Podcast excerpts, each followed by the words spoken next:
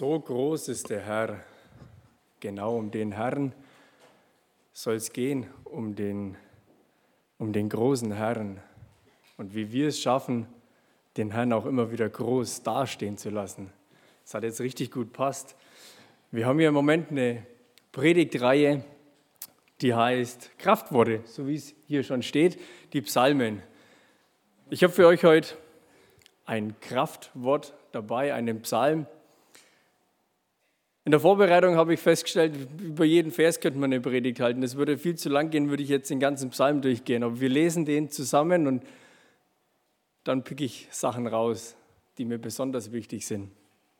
Ähm, der Psalm, der richtet sich, behaupte ich, an alle. An alle mh, hm, Gemütsverfassungen, die man sich vorstellen kann. Ich habe lange überlegt, ob ich irgendeine Situation im Leben finden könnte, fiktiv oder auch die mir irgendwie einfällt, wo es nicht passen würde. Ich habe keine gefunden. Es geht an die Fröhlichen, an die Traurigen, an die Ängstlichen, an die Ausgelassenen, an die Bedrückten, an die Unsicheren, an die Betrübten, an, an alle. Und für jeden steht unterm Strich die gleiche Aufforderung am Schluss. Das ist das Schöne. Es geht nicht darum, wenn du so bist, dann mach das, wenn du so bist, dann mach das, wenn es dir gerade so geht, dann mach das, sondern für jeden kommt am Schluss das Gleiche raus. Wir lesen ähm, den Psalm 103.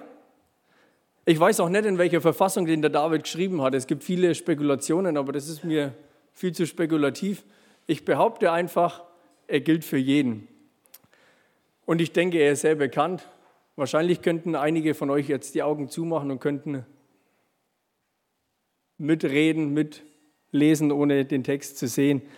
Ähm, aber es ist, wie gesagt, das ist ein Kraftwort, das ist was sehr Starkes, finde ich, von David. Lobe den Herrn, meine Seele, und was in mir ist, seinen heiligen Namen. Lobe den Herrn, meine Seele, und vergiss nicht, was er dir Gutes getan hat.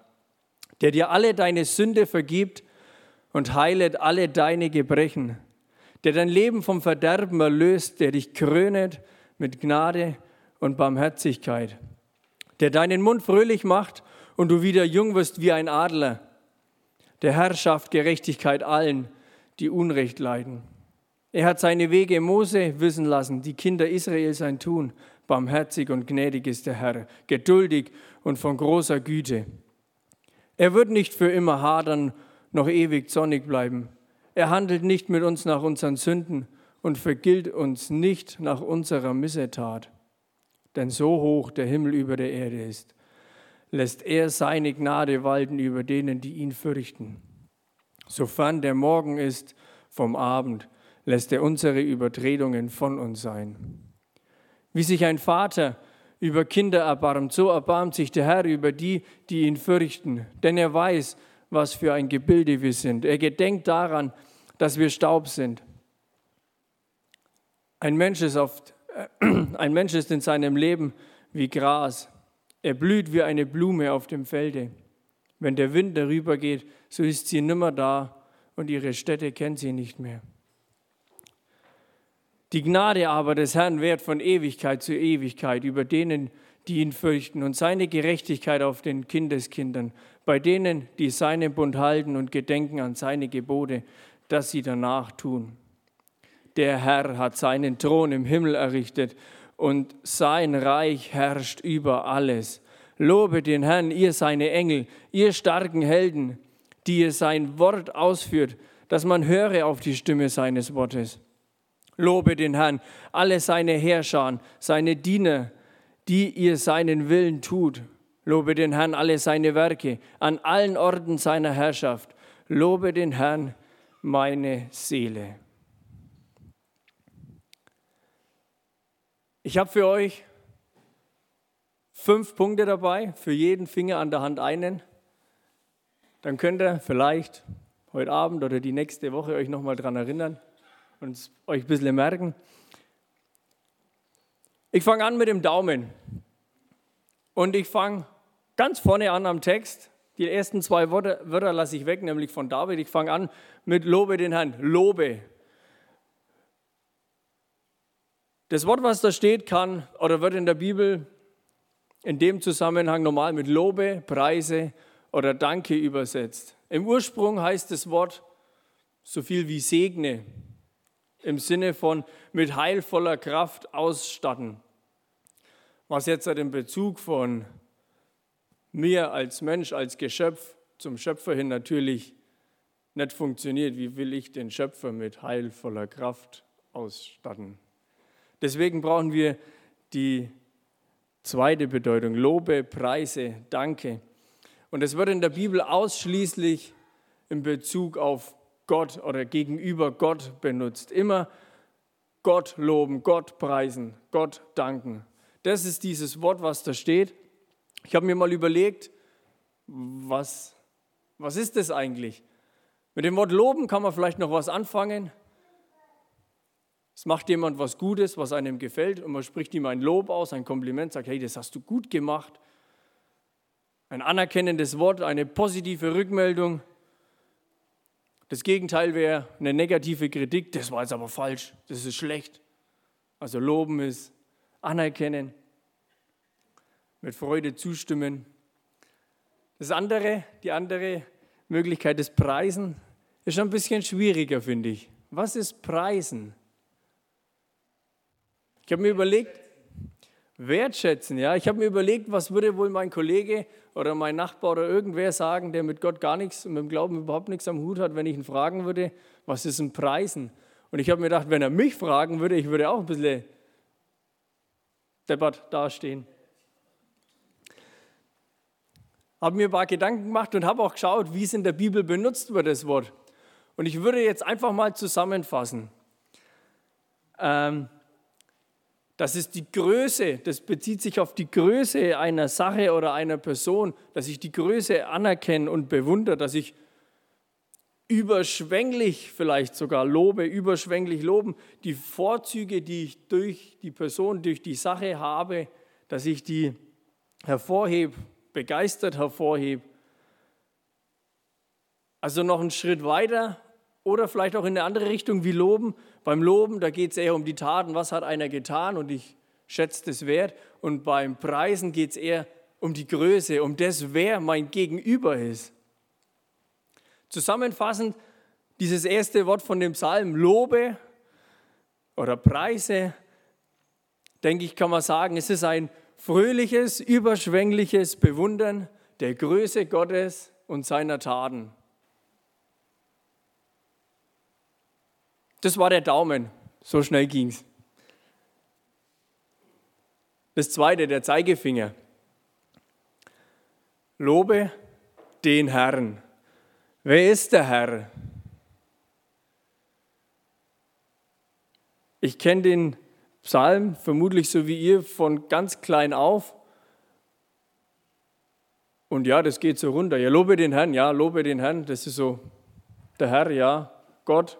Das ist so vertraut. Aber wer ist das Gegenüber? Wer ist der Gegenstand dieses Lobes, dieses Preises? Der Herr. Man kann ja leicht sagen oder denken, ja, der liebe Gott, da war ein alter Mann mit dem weißen Bart. Manchmal sagt man, wenn es gewittert und dann donnert es, ah, jetzt schimpft das Herrgottler wieder. Ich weiß nicht, ob ihr das kennt. Aber ich muss euch sagen, das ist ganz gefährlich, sich an solche Sachen zu halten und sich sowas einzureden oder sowas vielleicht sogar zu glauben. Das ist gefährlich. Macht es nicht, glaubt nicht an so Verniedlichungen und macht Gott nicht klein. Das nimmt euch den Respekt und die Ehrfurcht vor Gott weg. Gott ist jemand ganz anderes. Gott ist. Ich lese mal nochmal den Vers 19. Der Herr hat im Himmel aufgerichtet seinen Thron. Und seine Herrschaft regiert über alles. Was schwingt damit? Es haben schon viele Menschen auf der Welt versucht, die Weltherrschaft an sich zu reißen und über alles zu regieren und alles unter sich zu haben. Seht es mir nach, ich bin geschichtlich nicht das Ass, aber ich glaube, es hat noch keiner versucht, im Himmel seinen Thron aufzurichten.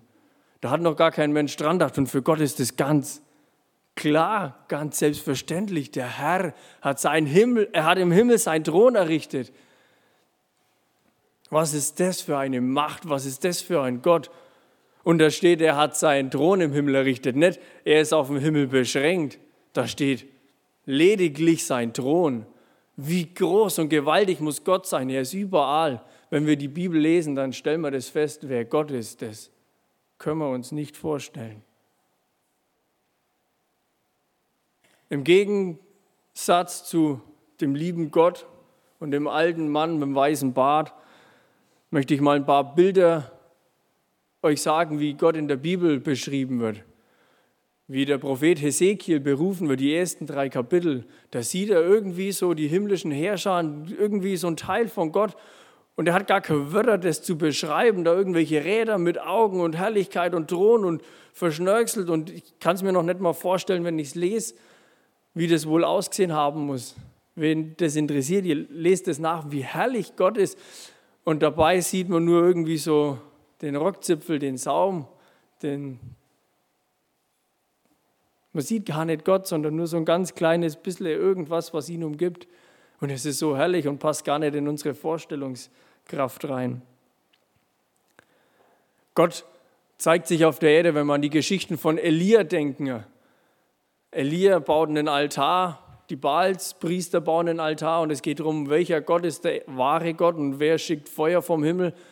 Und der Elia sagt ganz klar, Gott ist Gott und bei ihm fällt Feuer vom Himmel und der Altar war mit Wasser überschüttet und das Wasser ist auch noch mit verbrannt. So ist Gott. Gott ist heilig.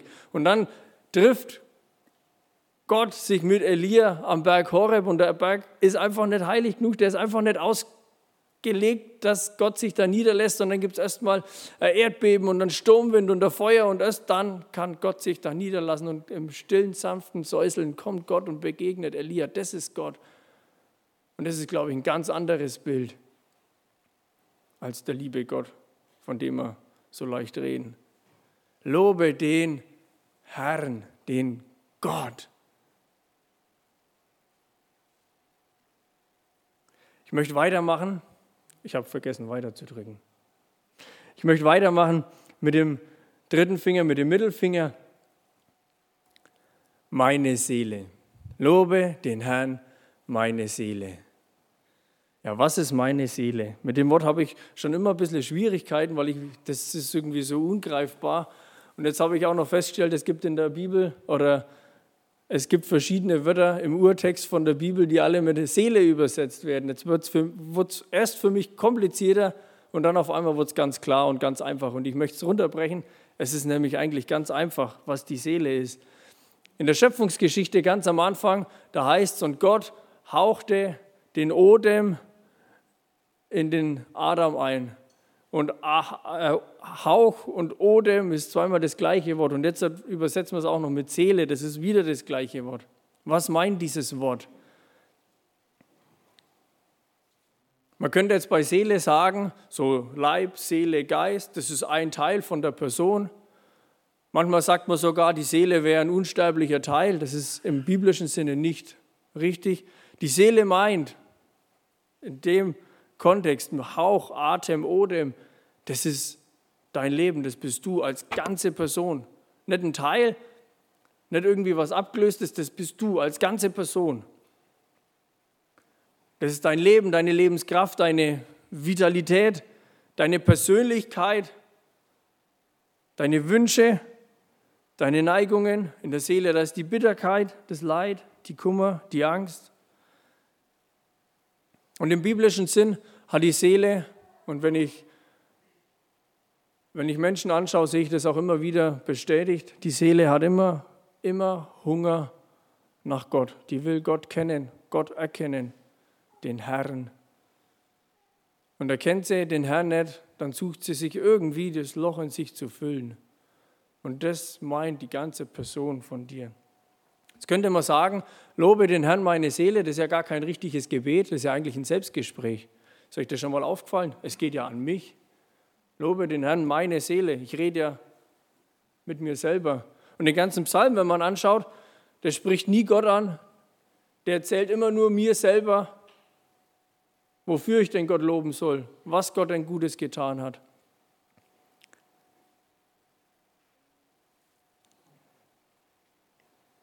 Das Lied geht an mich, ja.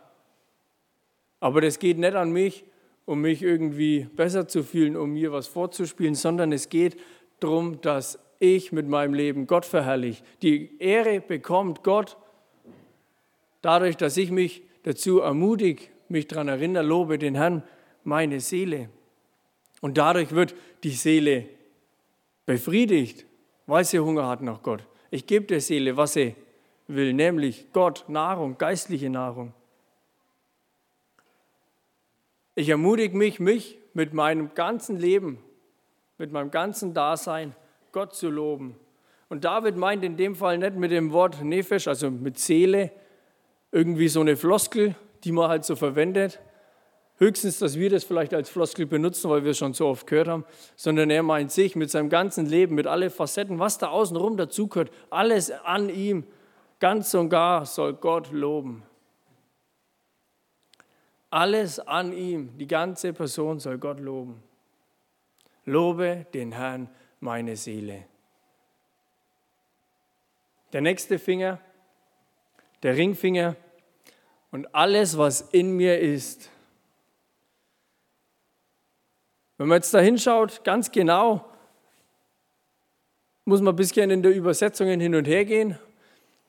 Da steht, wenn man es wortwörtlich nimmt, all, alles, was in meinem Innersten ist oder all mein Innerstes. Das Wort, was da steht, beschreibt eigentlich den Mittelpunkt vom Körper, den Bauch, die Eingeweide. Und im biblischen übertragenen Sinn wird immer der Sitz des Lebens gemeint, so die, die Entscheidungszentrale. Das, was dich als Person ausmacht, das, was dich als Person ausmacht, was dich antreibt und was dir Kraft gibt, um was du dich mit deinem Leben drehst, dieser zentrale Mittelpunkt, das Zentrum. Und jetzt sagt David, und alles, was in mir ist, was meint er damit? Er hat gerade schon gesagt, die Seele, alles, das ganze, der ganze Mensch, der ganze Kerl. David geht noch einen Schritt weiter und sagt, das, worum sich mein Leben dreht, das soll so ausgelegt sein, das soll so gestrickt sein, das soll so in Verfassung sein, dass es Gott lobt. Dass ich mich mit meinem Leben darum drehe, Gott zu loben. Nicht darum, wie schön ist mein Haus, wie groß ist mein Geldbeutel und wie was auch immer, um was man sich drehen kann, wie viele Freunde habe ich, wie viel, was auch immer. Sondern es geht darum, ich will mit meinem Leben mich um Gott drehen, ihn loben, ihm die Ehre geben, ihn preisen. Genauer gesagt, wenn wir den Vers weiterlesen, geht es darum, seinen heiligen Namen Gott ist heilig. Gott ist der Ursprung aller Heiligkeit. Der Ursprung aller abgeleiteten Heiligkeit will ich mal dazu mit reinschieben, weil Gott macht heilig. Dann sind wir auch heilig. Aber Gott ist heilig und er ist der Ursprung. Und niemand kann jemand anderes heilig machen außer Gott. Und Gott ist so heilig, dass sogar sein Name so heilig ist, dass die Juden ihn ja nicht mal aussprechen sich trauen. So heilig ist Gott. Und alles, was in mir ist, soll seinen heiligen Namen loben, soll vor ihn kommen.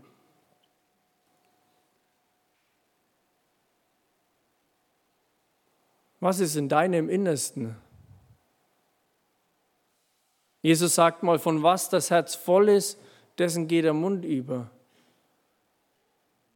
Von was geht dir der Mund immer wieder über? Von was redest du gerne und viel? dann kannst du vielleicht Rückschluss schließen, was ist in deinem Herz drinnen. Versteht ihr den Gedanken? Der David, der hat was verstanden. Ich glaube, dadurch, dass er so lang als Hirte alleine mit seinen Schafen war, hat er so viel Zeit gehabt, sich mit Gott zu beschäftigen, um ihn ganz besonders intim begreifen zu können, ganz besonders persönlich wahrnehmen zu können ihn kennenzulernen. Und das drückt in seine Psalme aus, in seinen Liedern. Und ganz tief in seinem Leben, ganz tief in seinem Herzen war das drinnen. Ich will Gott einfach nur loben und preisen mit allem, was ich habe, egal wie es mir geht. Und wenn ich die Erinnerung brauche, weil es mir gerade nicht danach ist, dann erinnere ich mich wieder daran. Lobe den Herrn, meine Seele, alles, was in mir ist. Und der letzte Finger, der kleine Finger, und vergiss nicht. Man merkt sich so leicht die negativen Dinge, da wo man geärgert geworden ist, das, was einem wehtan hat, wo andere einen verletzt haben. Die positiven, die sind so okay, die sind so normal, dann treten sie so in den Hintergrund und irgendwann hat man sie vergessen, dann sind sie irgendwie so weg. Manchmal erinnert man sich vielleicht noch irgendwie dran, aber dann sind sie irgendwie so weg. Nachtragen, das Böse am anderen nachtragen ist viel leichter, als was Gutes dem anderen nachzutragen. Unfrieden halten ist oft so viel leichter, wie Frieden zu schließen, weil wir so leicht das Gute vergessen. Weil wir vergessen. Und das ist die Ermutigung, die David sich zuspricht, die ich mir, die ich euch, die ihr euch hoffentlich immer wieder zuspricht. Und vergiss nicht, was er dir Gutes getan hat. Vergiss es nicht. Denk nicht an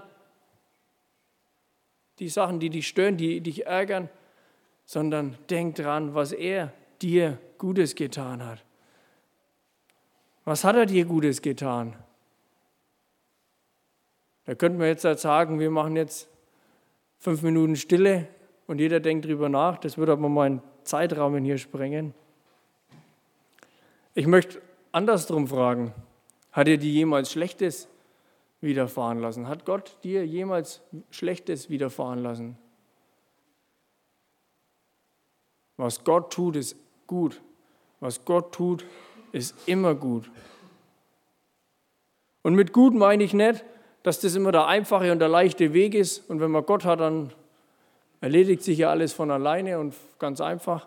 Sondern ich meine gut, das, was Gott mit gut meint, was aus seiner Sicht, er hat einen Überblick, was aus seiner Sicht gut ist. Und es dient immer deinem Besten. Gott ist der Maßstab von gut, könnte man sagen. Und wir lassen uns so oft von Bequemlichkeit und Wohlstand blenden und denken, es wäre doch gut, wenn man jetzt halt einfach die Füße hochlegen könnte und nichts machen müsste. Versteht ihr den Gedanken? Es, es ist gut, was Gott an dir, an uns tut.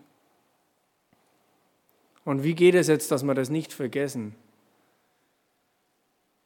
Da gibt es verschiedene Möglichkeiten, verschiedene Typen, verschiedene Charakter. Schreib's auf, schreib ein Tagebuch, schreib Lieder, schreib Gedichte, schreib Texte. Erzähl's weiter, der Familie, der Freunde, der Kollegen, der Nachbarn, der Verwandtschaft, der wem auch immer. Mal's auf, was auch immer, baust dir nach, was er Gutes getan hat.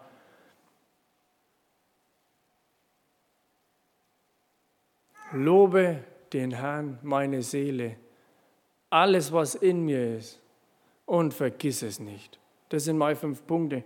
Und Jetzt könnte man am Schluss sich die Frage stellen, um was geht es hier denn eigentlich? Geht es darum, dass ich mich jetzt zwingen muss, dass ich Gott lobe und das muss ich mir einreden und das ist jetzt halt ein Punkt, der steht auf der Liste, den muss ich tun, sonst bin ich kein guter Christ. Könnte man jetzt verstehen, gell? Aber ich glaube, es geht im Grunde um was ganz anderes. Es geht vielleicht um die Erinnerung, dass ich mich daran erinnere, lobe den Herrn meine Seele, vergiss es nicht, was er dir Gutes getan hat. Der ganze Psalm, alles, was danach kommt, da zählt David auf, was Gott Gutes getan hat, was er Gutes getan hat. An ihm, an seinem Volk, an, an Taten.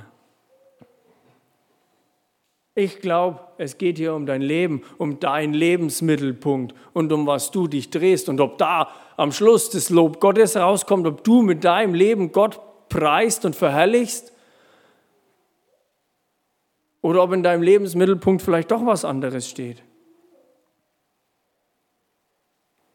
Ich bin mir sicher, dass Gott kein erzwungenes oder pflichtbewusstes Opfer im Alten Testament wollte und so auch kein pflichtbewusstes und erzwungenes Lob will, was nicht aus tiefem Herzen rauskommt.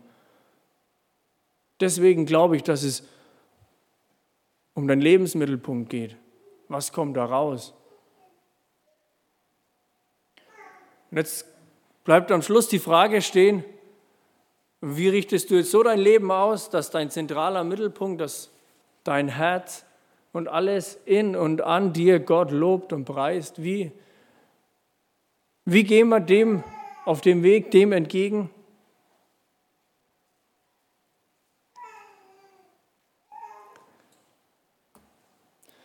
Ich behaupte, beschäftige dich mit Gott und verbring so viel Zeit, wie es nur irgendwie geht. Am besten mehr Zeit, wie du denkst, dass du dir freiräumen kannst mit Gott.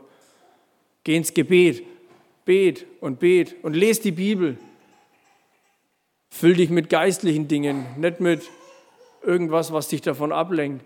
Und egal, was du tust, versuch, so viel Kontakt mit Gott, haben, Gott zu haben wie möglich, weil das ist das, was dich füllt, was dich erfüllt, was dein Blick ausrichtet. Erzähl Gott immer wieder, wer er ist, wie er ist. Und ich habe festgestellt, ich erzähle das Gott immer nur dann, wenn ich mir auch wirklich viel Zeit nehme, mit ihm zu reden. Weil wenn ich mir die Zeit nicht nehme, dann tue ich schnell meine Anliegen und meine Sachen darunter rattern und dann bin ich auch wieder fertig. Ich fange nur an, Gott zu erzählen, wie groß und wie herrlich er ist, wenn ich mir auch wirklich Zeit nehme. Nehmt euch die Zeit und fangt an, ihm zu erzählen, wer er ist. Und dann kommt nämlich automatisch eine Wende in deinem Leben. Dann kommt automatisch was, was sich verändert. Dann kommt Freude auf. Dann verändert sich dein Blick auf die Situationen, auf die Dinge, auf das, was, wie du dein Umfeld um dich herum wahrnimmst dann lernst du die Sachen neu einzuschätzen, weil du auf einmal den Blick durch Gottes Augen hast. Auf einmal siehst du die Dinge anders und du rechnest viel selbstverständlicher mit seinem Handeln und mit seinem Eingreifen. Das ist Gott und das ist das Lob. Und ich wünsche mir, ich wünsche mir von Herzen, dass das in meinem Leben immer mehr in die Richtung geht und in eurem Leben auch. Und ich möchte schließen mit den letzten vier Versen aus dem Psalm, um Gott nochmal so herrlich wie er ist darzustellen. Und dann schließt David den Kreis und sagt alles, die himmlischen Herrscher und die Mächte und die, alle seine Werke überall, bis hin zu mir. Ich lese uns die letzten vier Verse nochmal als zum Abschluss vor. Der Herr hat im Himmel aufgerichtet seinen Thron und seine Herrschaft regiert über alles. Preist den Herrn, ihr seine Engel, ihr Gewaltigen an Kraft, Täter seines Wortes, dass man höre auf die Stimme seines Wortes. Preist den Herrn, alle seine Herrscher, ihr seine Diener, Täter seines Wohlgefallens. Preist den Herrn, alle seine Werke an allen Orten seiner Herrschaft. Preise den Herrn, meine Seele. Amen.